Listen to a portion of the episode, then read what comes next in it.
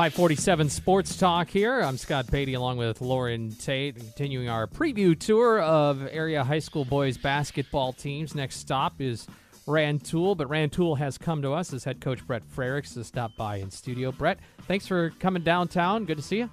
Yeah, thanks for having me. Pretty excited to, to get the basketball season going after a couple weeks of practice. Back to back Okaw Valley champs, although that conference no longer exists. It is basically doubled up to form the Illini Prairie Conference. You keep your old opponents, you get some new ones. You looking forward to that? You know, we're pretty excited about it. Before we, we came into the Okaw, we were actually a part of the Corn Belt. So we had the, the Corn Belt and the Okaw merge.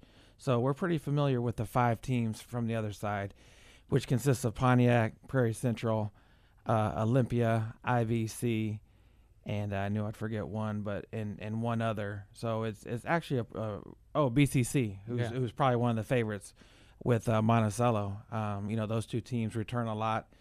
Uh, it's going to be a very you know very good conference. You start the season tomorrow in Galesburg with their tournament out there. Do you uh, obviously a lot of teams do this where they go play a bunch of games right away at the beginning of the year in a Thanksgiving type tournament. You like that?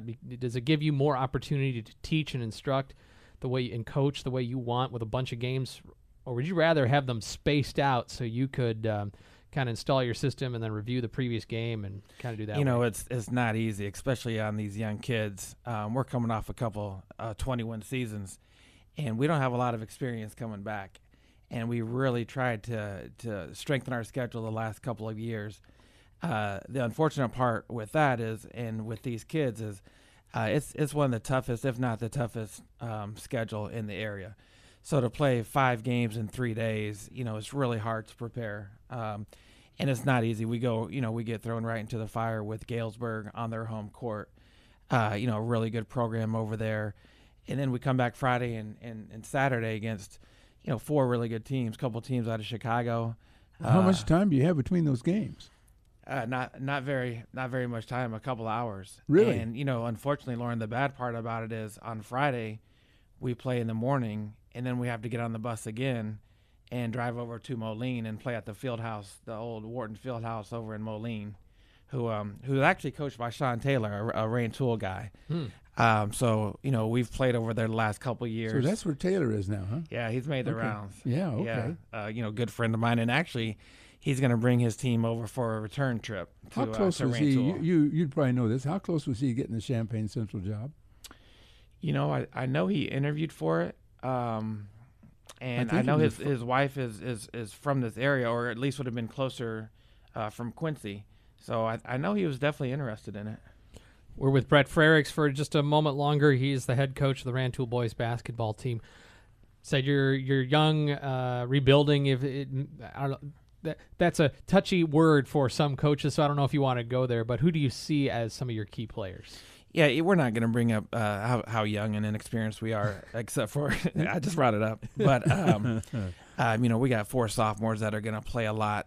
Uh, we have a, a, a kid, Latavius Winston, who's a junior, six five, legit six five junior.